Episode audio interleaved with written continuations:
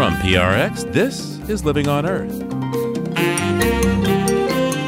I'm Steve Curwood. And I'm Bobby Bascomb. Protests erupt in India as farmers voice their anger over new government farming laws.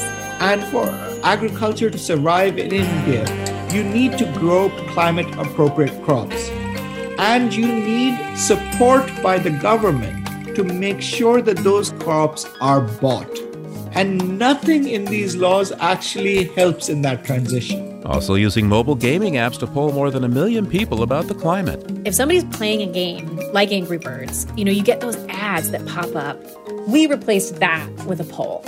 And we essentially asked people really two big questions. One was, do you think climate change is a global emergency? And then the second was, how do you want to solve it? That and more this week on Living on Earth. Stick around. From PRX in the Jennifer and Ted Stanley studios at the University of Massachusetts Boston, this is Living on Earth. I'm Steve Curwood. And I'm Bobby Bascomb. India is home to more than 1.3 billion people, and more than half of them make their living from farming. Massive farmer led protests and strikes erupted in India recently when the government announced new laws that farmers say would add an additional burden to their industry, already struggling in the face of widespread droughts and floods. Millions of farmers and their allies have flooded into major cities over the last few months to block roadways in protest. The Indian government has used tear gas to try to break up the demonstrations, and at least one person has died. We'll get into the new controversial laws in a moment, but the struggle for Indian farmers started way before these protests. Climate change has dramatically altered the monsoon season that farmers rely on for water, forcing many to abandon farming altogether. For more, I'm joined now by Omair Ahmad, the South Asia editor for The Third Pole. Omair, welcome to Living on Earth. Thank you for having me.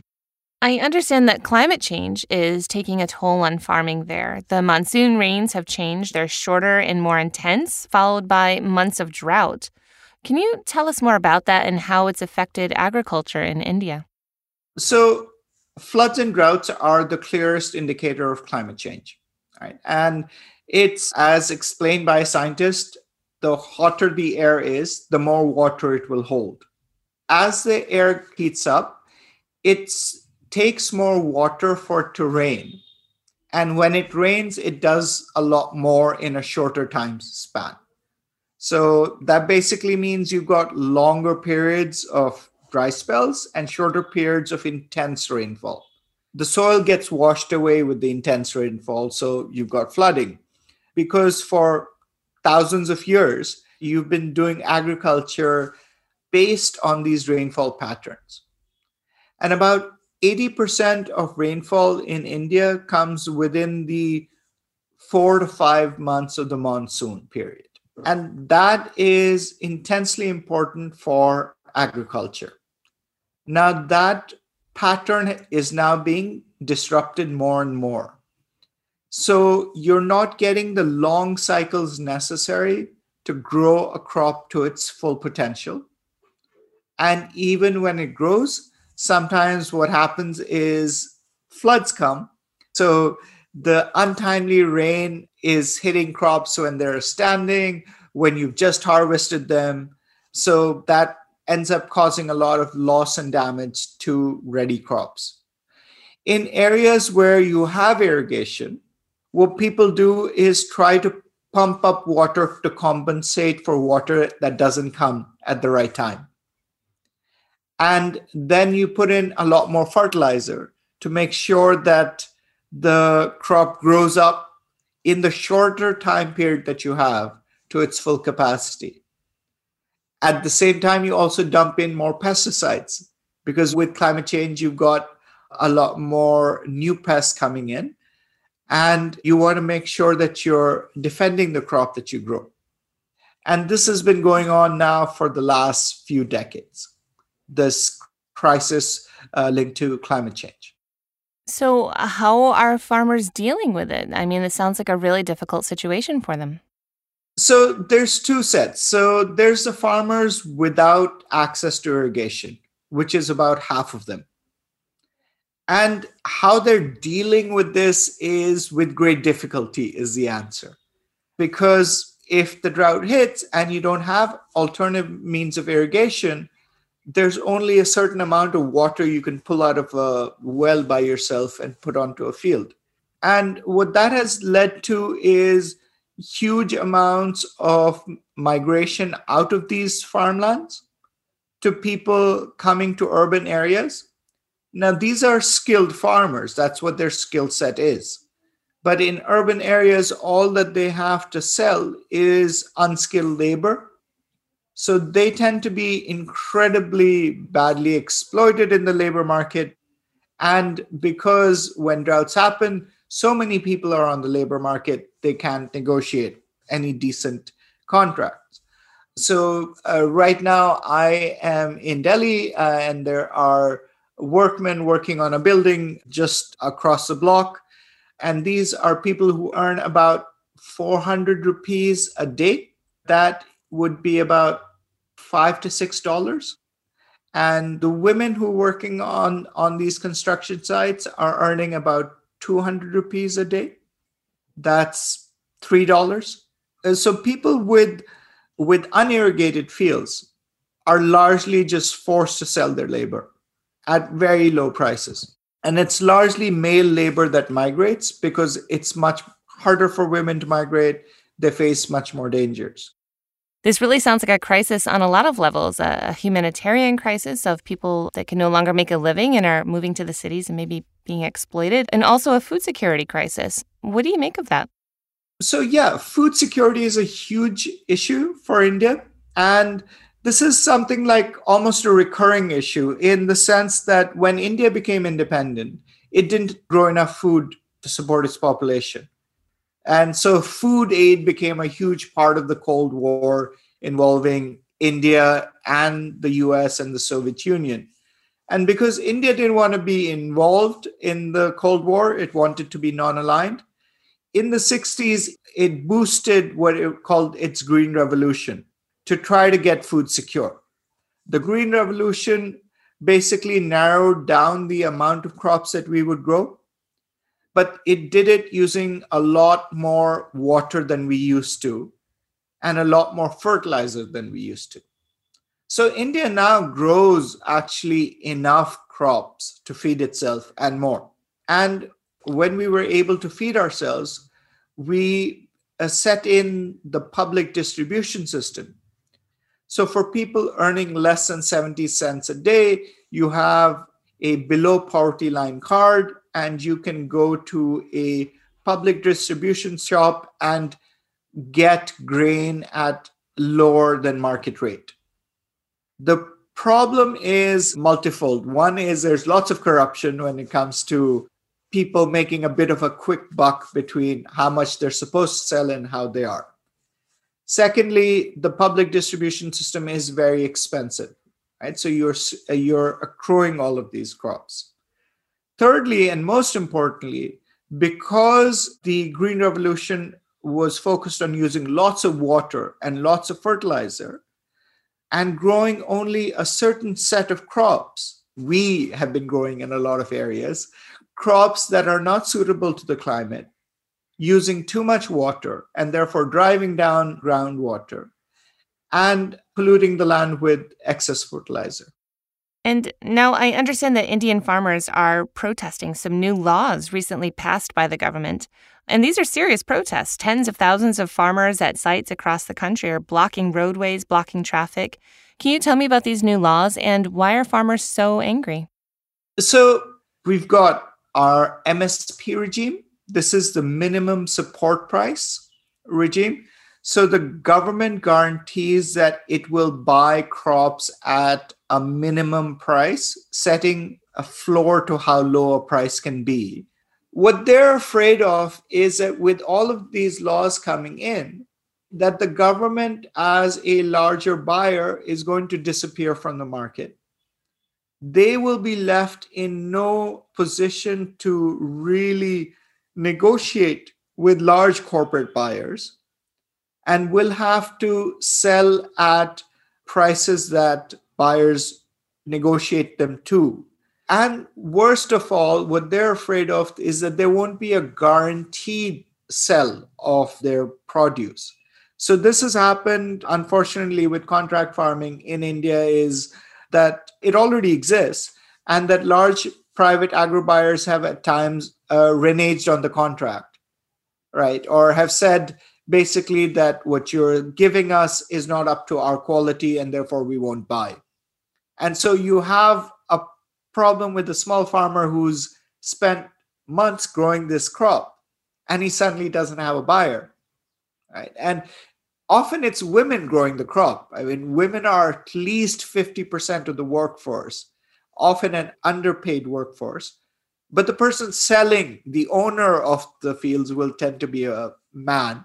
So at the end of the day it's he selling. But a small farmer spends months growing these crops. At the end of the day wants a certain guarantee of a buyer at a decent price.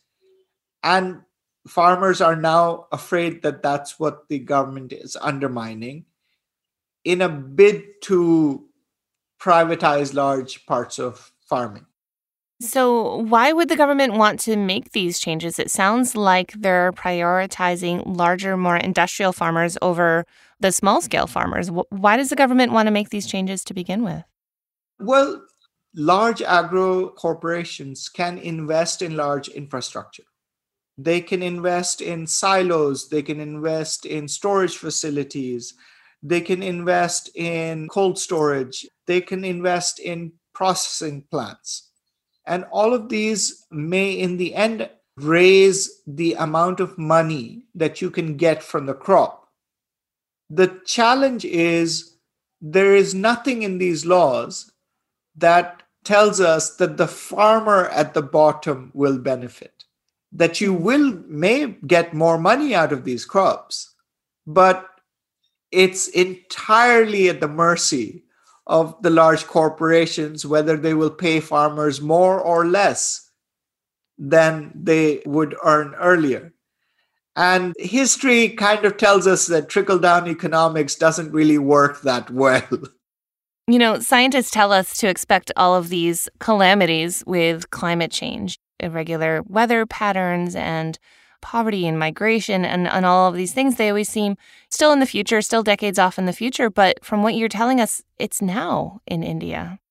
Yes. And that's something that I think a lot of people don't realize is that the climate crisis is already upon us. We're actually already living through it if you're buffered from the environment to a certain degree, right? I mean, if you don't depend on rainfall or regular rainfall or regular irregular patterns of rainfall, then you can kind of ignore it. If the food you buy is what you buy in the supermarket rather than food you raise, then you don't see the impacts immediately if you are not dependent on springs in the mountains to grow your crop or to bring water to your house, it doesn't really matter that those springs are disappearing. But for developing countries, especially, you are much more dependent on your environment. You are, in a sense, much more connected to your environment. So a small failure in your environment doesn't leave you with any backup. Omair Ahmad is the South Asia editor for Third Pole. Thank you so much for taking this time with me today. Thank you for having me, Bobby.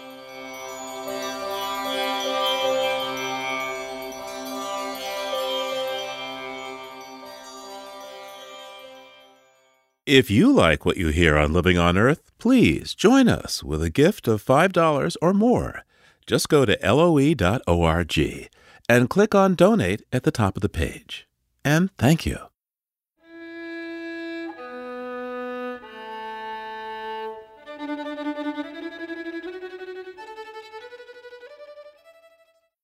It's Living on Earth. I'm Bobby Bascomb. And I'm Steve Curwood. Let's take a look beyond the headlines now with Peter Dykstra. Peter's an editor with environmental health news at ehn.org and dailyclimate.org. He is on the line now from Atlanta, Georgia. Hey there, Peter. What do you have for us today? Hello, Steve. We're going to start with a study that was reported by Hannah Seo about fish farming and its plastic problem. There's a lot of plastic in the ocean. What's going on with fish farming? There have been a couple studies out recently, notably one in the journal Aquaculture, where scientists sampled 26 fish meal products from 11 countries on four continents, plus Antarctica. And the only sample that didn't have plastic in it in these fish and fish meal was the one from Antarctica. And fish meal is what? Fish meal is ground up fish and fish trimmings, sometimes mixed with some grain products that are fed to fish.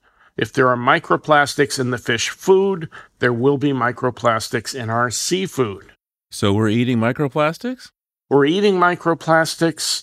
The sort of good news is that the whole fish tends to have more microplastic in it.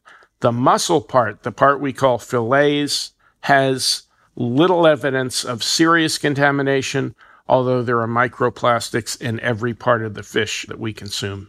Most of the contamination is in other organs that are generally not eaten in our part of the world. Yeah, but there are many societies where people eat the whole fish, especially if it's a little one. All right. Um, hey, what else do you have for us today?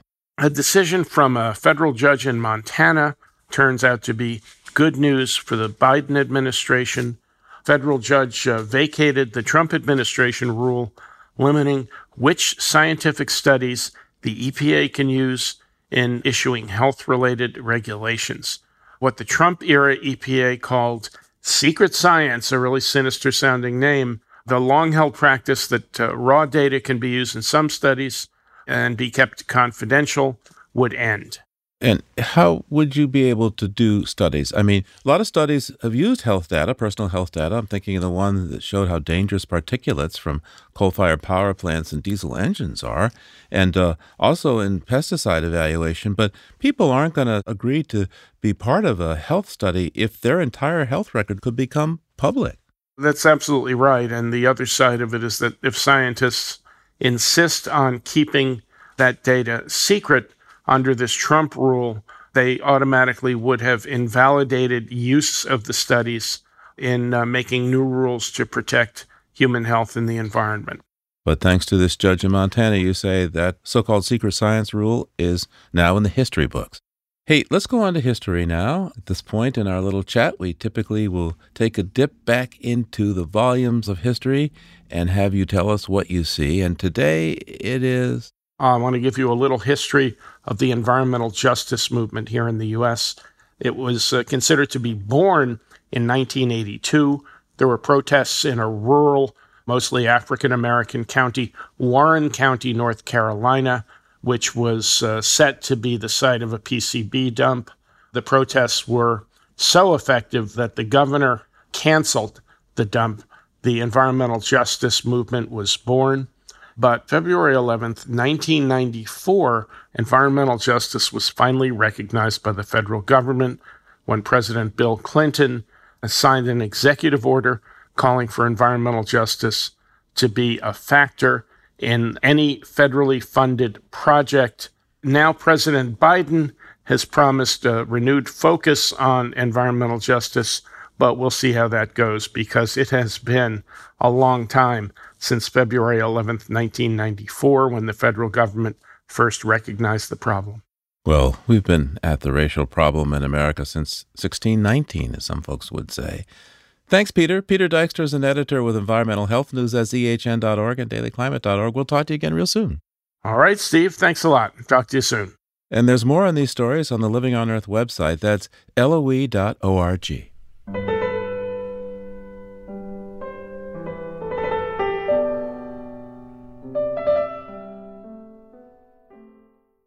Now for a story about climate change and angry birds. That's right, the mobile game Angry Birds. In perhaps the largest opinion poll on climate change to date, the UN used that popular game and others to reach 1.2 million respondents in 50 countries. 64% of them said they think climate change is a global emergency. The United Nations Development Program ran what they call the People's Climate Vote in high, middle, and low income countries that together represent more than half the world's people. Notable exceptions to countries surveyed were China and South Korea, and using smartphone apps to reach respondents created significant barriers for people in lower income countries with poor internet access. The creators of the survey say that despite its limitations, it yields insights into public opinion on climate change at a key moment when countries around the world are ramping up their pledges under the Paris Climate Agreement. Cassie Flynn is a co author of the People's Climate Vote Survey and strategic advisor on climate change for UNDP, and she joined Living on Earth's Jenny Doering. So, how did you come up with this idea to use mobile games like Angry Birds and Words with Friends to pull people all over the world on the issue of climate change? Well, certainly when when you think about public opinion poll on climate, video games aren't the first thing that uh, that you think of. Um, but it comes from a place of really trying to reach as many people in the world as possible.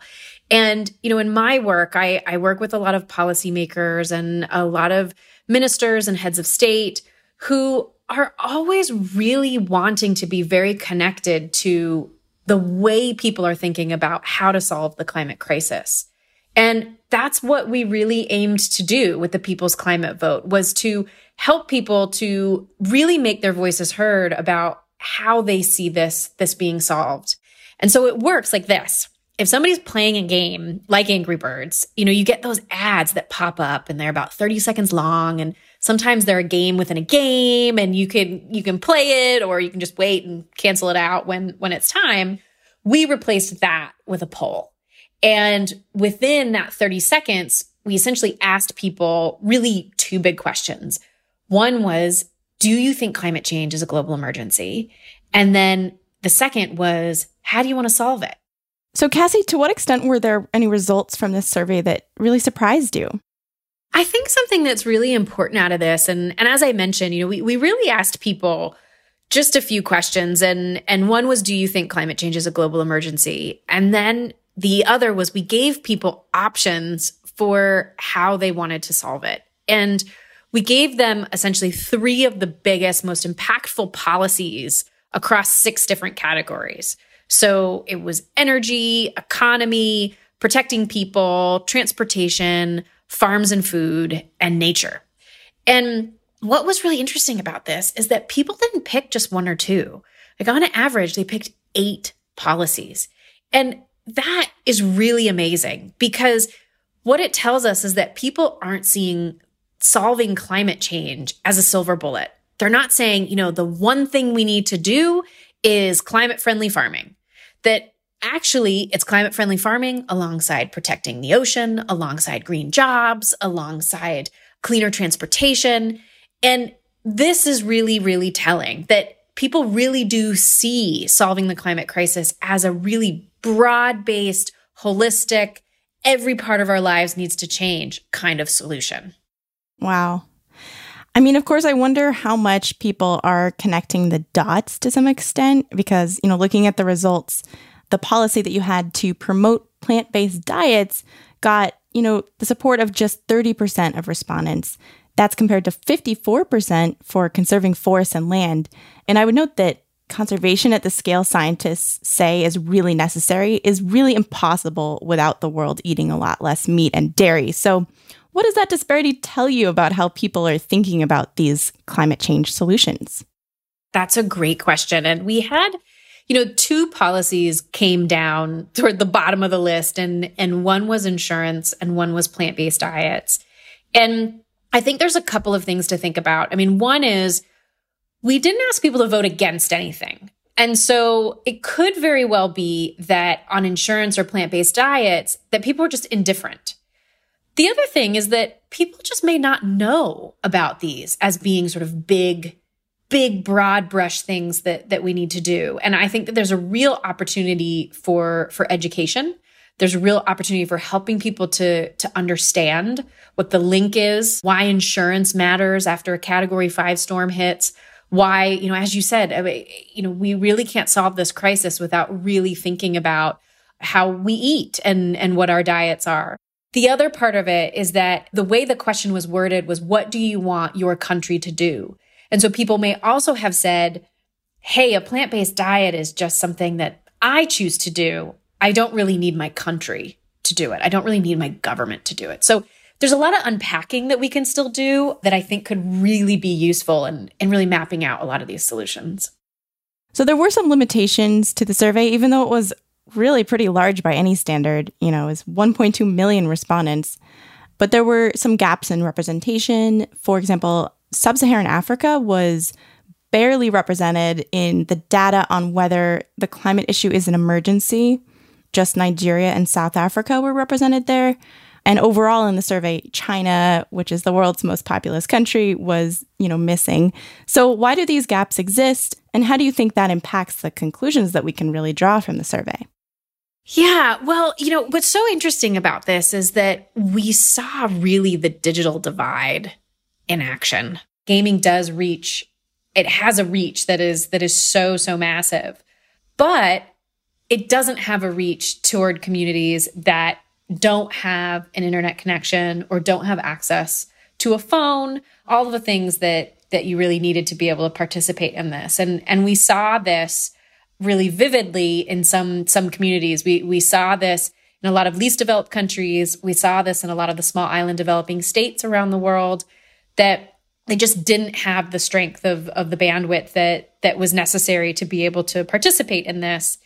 And that's one thing that we're really trying to look at in terms of a phase two is is how can we make sure that all of the people that are out there that want to participate in this can participate in this and something that we've we've really tried to focus on so cassie how does the people's climate vote connect to the other work that your organization the united nations development program or undp is doing on climate change so as we know that five years ago in 2015, the world agreed to these 17 very ambitious goals to alleviate poverty, to protect land and oceans, to have sustainable production and consumption, and tackle the climate crisis.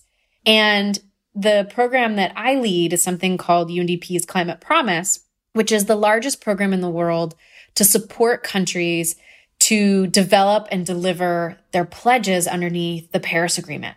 Something that we noticed a lot was that they were very often asking for support for really making society feel like they own this pledge that that how do they how do they include women and young people indigenous communities local groups how do they make sure that they get everyone at the table? So what kind of a reception are you seeing so far from the international community and from governments around the world to this people's climate vote?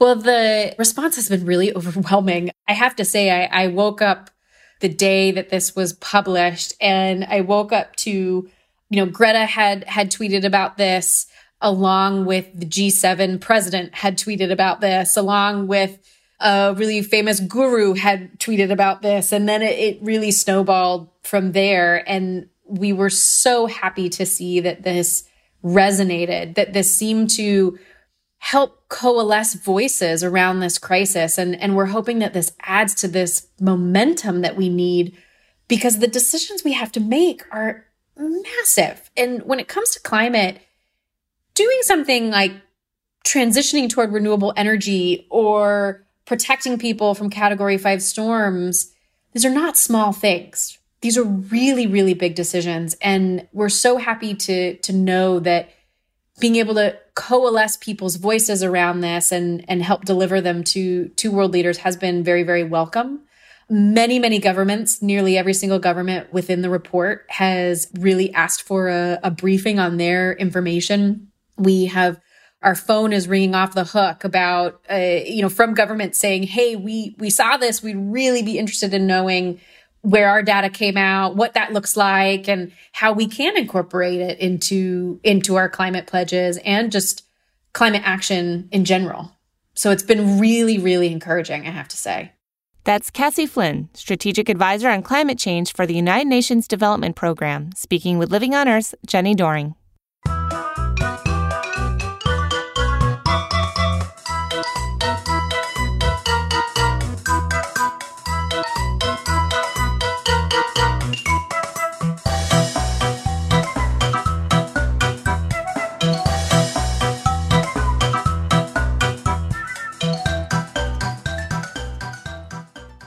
Life on Earth likely began in the primordial soup of the ancient ocean, and humans still carry that original home in our bodies.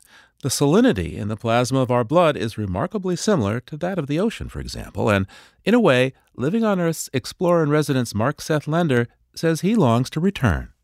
From the far and the wide, at the fall and the waves rise, a crescent moon of dorsal fin, an archipelago of long forms, floating islands turning wide, the flash of pallid sun in the damp of Arctic circle light. Like magic, they come. Bottlenose whales in alongside. Some pass under the keel and finding none like us, return.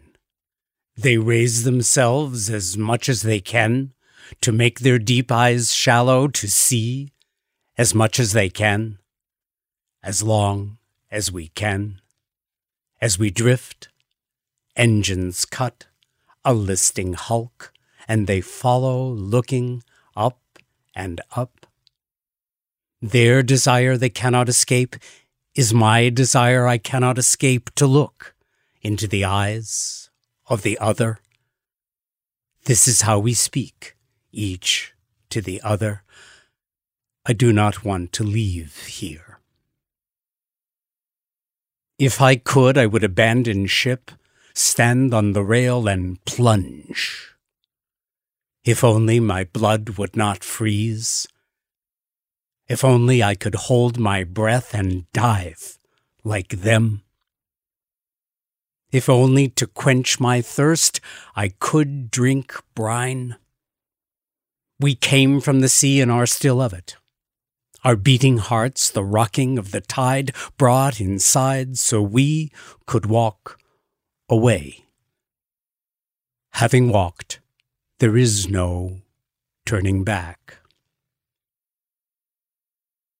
Flank speed into the starless dark, we rove, the helmsman clinging to the wheel, the wave crest snapping at our heels, ice scrapes its nails along the hull, its prying fingers at the watertight doors. And I am different than I was before. That's Living on Earth's Explorer in Residence, Mark Seth Lender.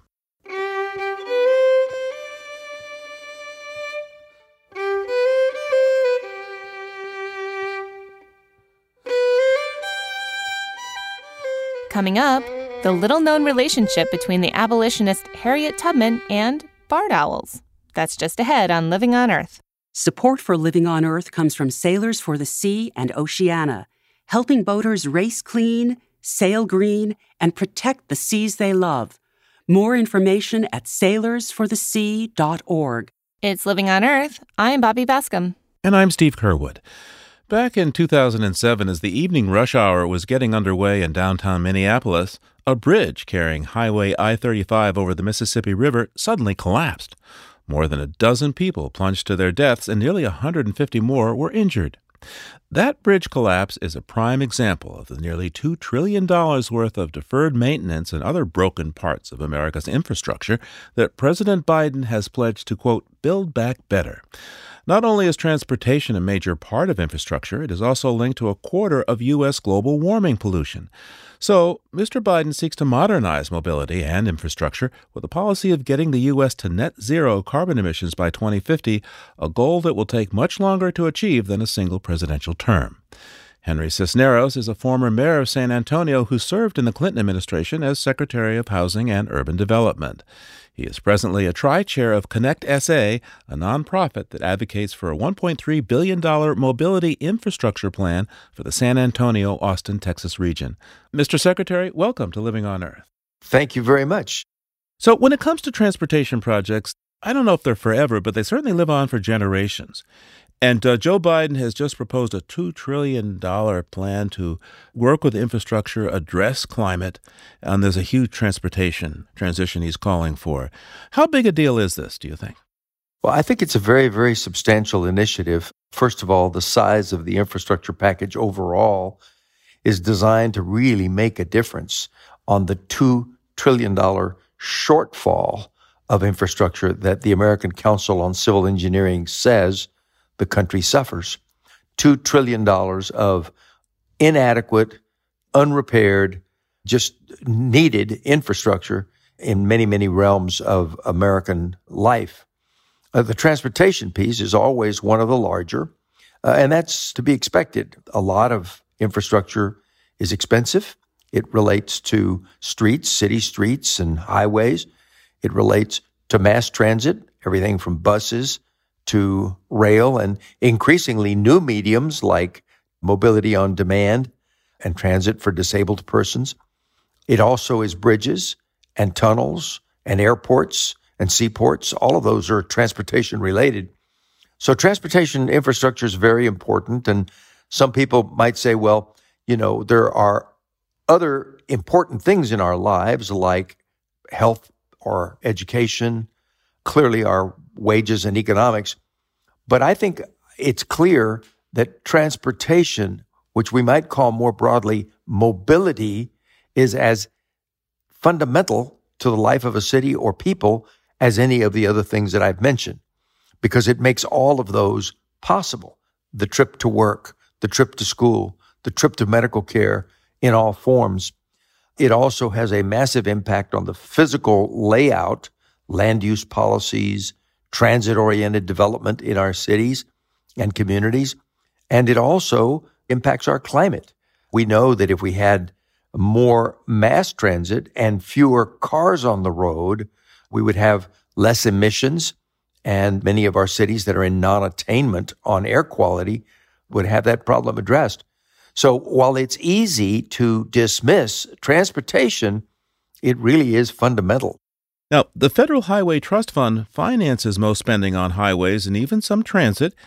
But uh, the revenues from the trust fund come from gas and diesel taxes.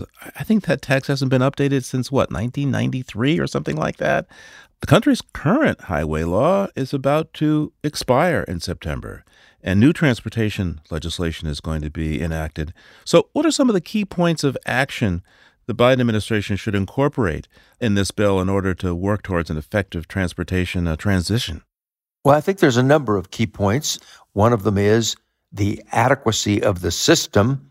We have tended in the past to try to plan transportation from the top down, the highway fund or the rail fund, and just abide by the designs created in the silos of the cabinet agencies in Washington instead of really relating to what is needed across the country. It's time to inquire of local officials across America what are your needs? Has the pandemic changed those needs? How do they relate to your long term economic development? So, bottom up planning of our infrastructure is one thing that I think we need to do differently than we have in the past. Another is the application of technologies. We're now living with new technologies that were not existing when much of the present infrastructure came into being. And that means everything from creating sensors in roads to address congested and direct people to less congested routes, for example, computer applications to create mobility on demand in the public sector, which means Uber and Lyft type systems, but that arrive at people's doors and then link them into the public transit system. And they pay the same fares as they would in public transit because these are part of an integrated transit system. We're seeing those now being tried. And then just around the corner are autonomous vehicles to be used in mass transit. So let's leave ourselves open to the most advanced technologies.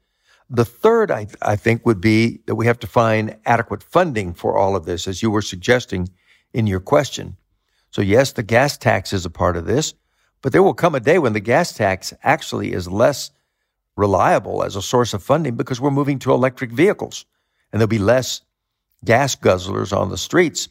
So we'll have to think in terms of new sources that are needed to make these investments in our transportation infrastructure. So uh, the president has talked a lot about jobs, and did I say that he's talked about jobs? And has he mentioned jobs? Um, this seems to be the White House mantra these days. So, well, what are some of the biggest jobs that could be created through the transportation transition? Do you think? Well, it's not just transportation, but it's other forms of infrastructure as well.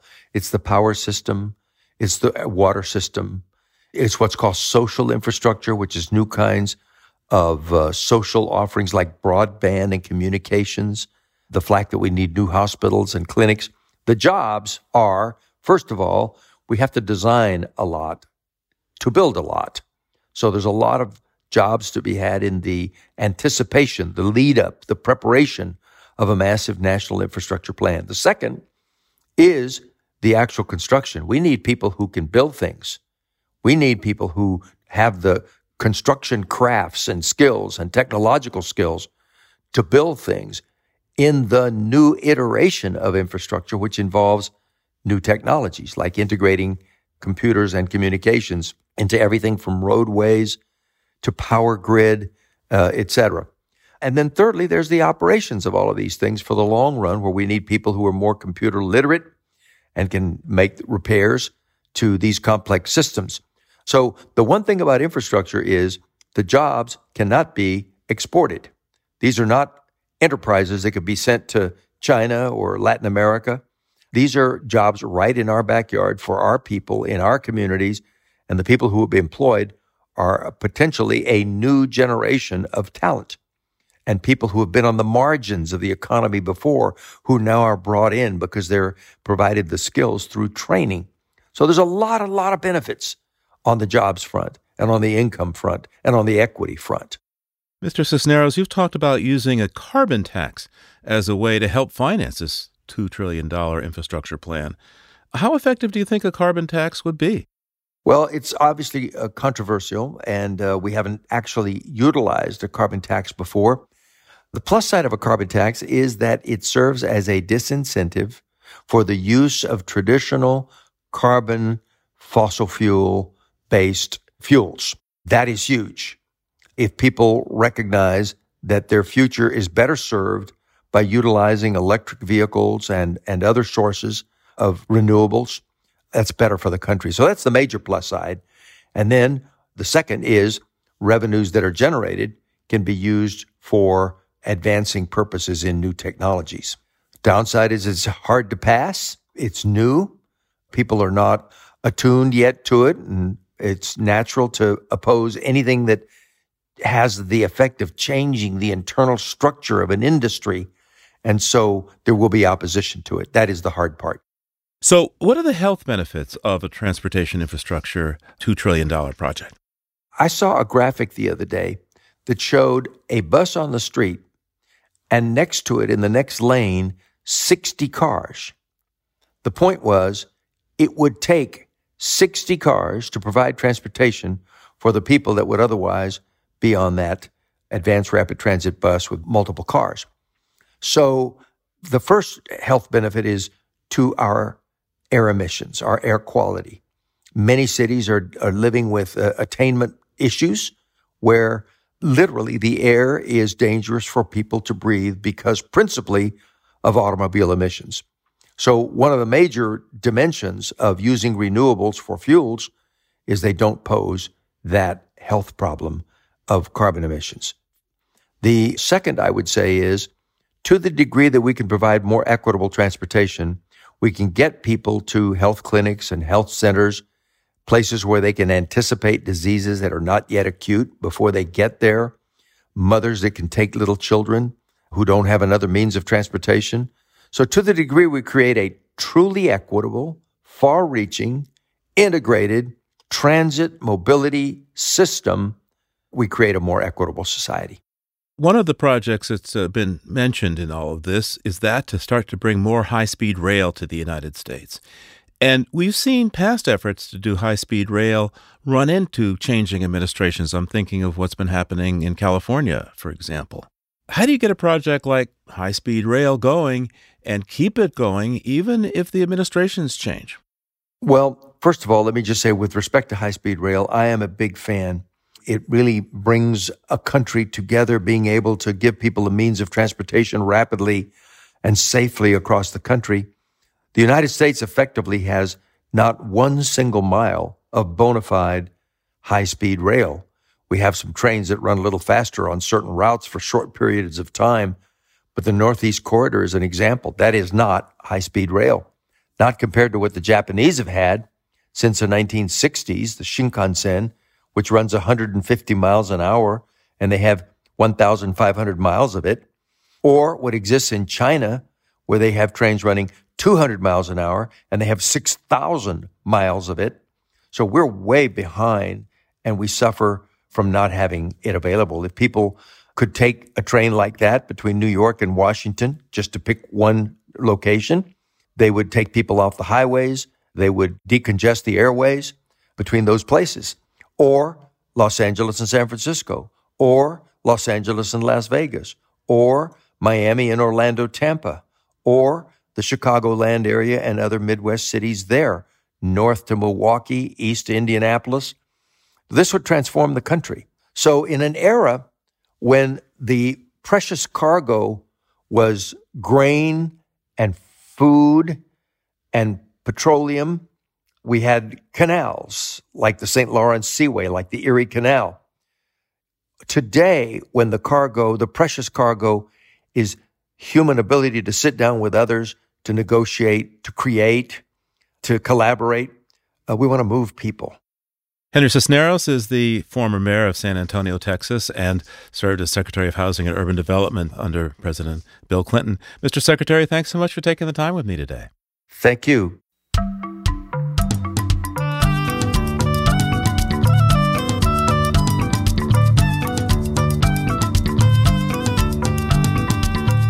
One of the easiest birds for humans to imitate might very well be the barred owl.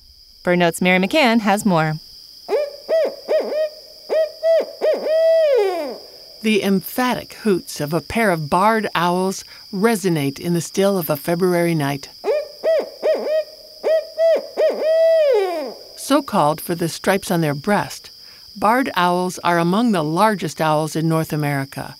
They're also the most vocal initiating their vocal courtship in winter.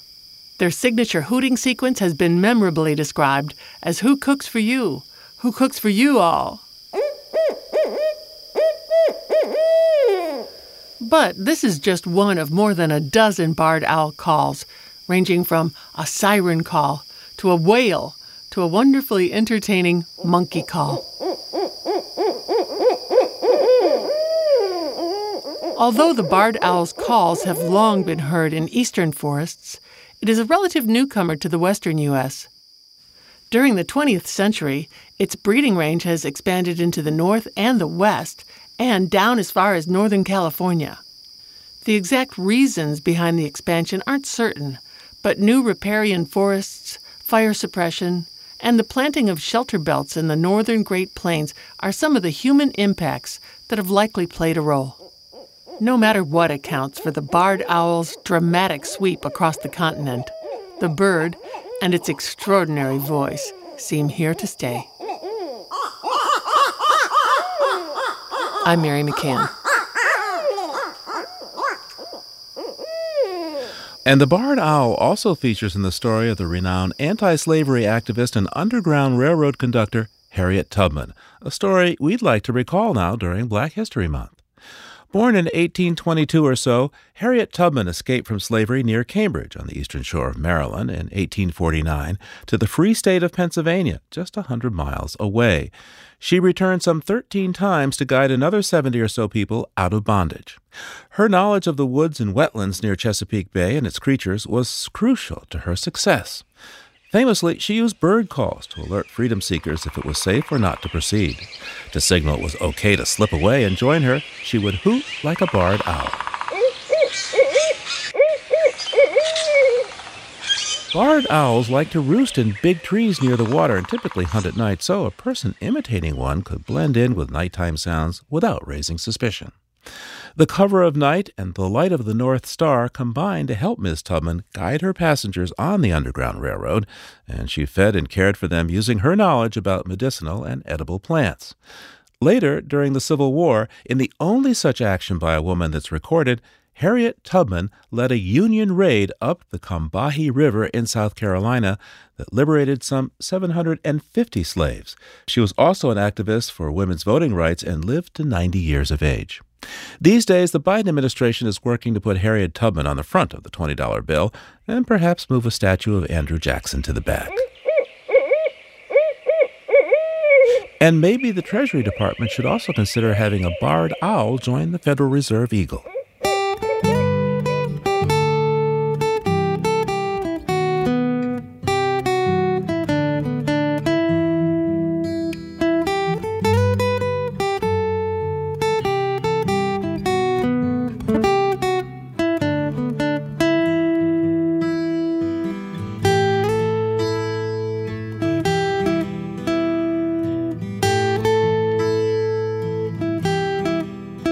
Earth is produced by the World Media Foundation. Our crew includes Naomi Arenberg, Paloma Beltran, Grace Callahan, Jenni Doering, Jay Feinstein, Paige Greenfield, Leah Jablo, Mark Seth Lender, Don Lyman, Aynsley O'Neill, Jake Rigo, Natalie So, and Yolanda Omari. Tom Tiger engineered our show. Allison Lirish Dean composed our themes. Special thanks this week to Destination Wildlife. You can hear us anytime at loe.org, Apple Podcasts, and Google Podcasts, and like us please on our Facebook page, Living on Earth. We tweet from at Living on Earth and find us on Instagram at Living on Earth Radio. I'm Bobby Bascomb. And I'm Steve Curwood. Thanks for listening.